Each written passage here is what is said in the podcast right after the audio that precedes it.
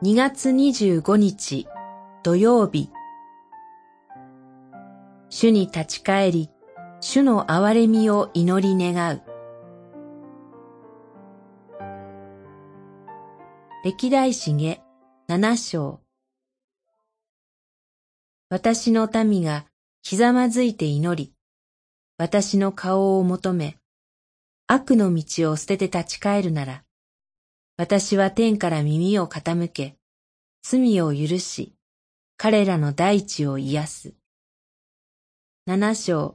十四節神殿の完成にあたって、ソロモンは神の民が罪を犯してしまっても、主の憐れみを請うなら、罪を許してくださるよう主に願いました。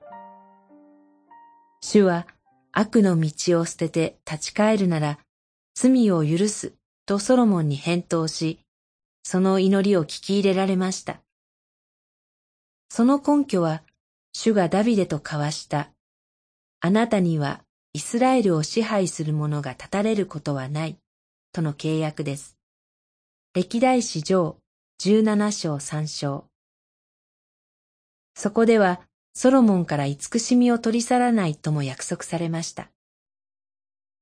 同時に、神の民が主に背き続けるなら、与えた土地から彼らを抜き取り、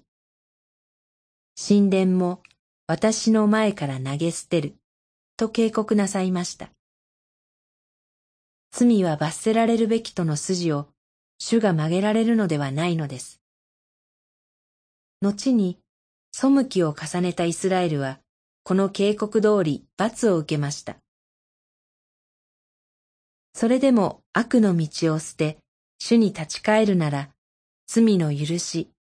及び罪で荒廃した大地の回復をも約束してくださいます。バビロン捕囚からの解放は、その一つの実現と言えます。さらに、この許しの約束は、ダビデの子孫で、誠の王、キリストにより、神の民とされた私たちにも適用されます。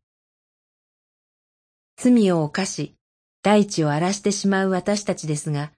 主に立ち返り、ひざまずいて主の憐れみを祈るとき、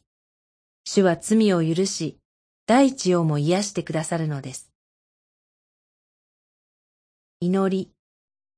主よ、憐れんでください。私の罪をお許しくださり、この荒れ果てた大地をお癒しください。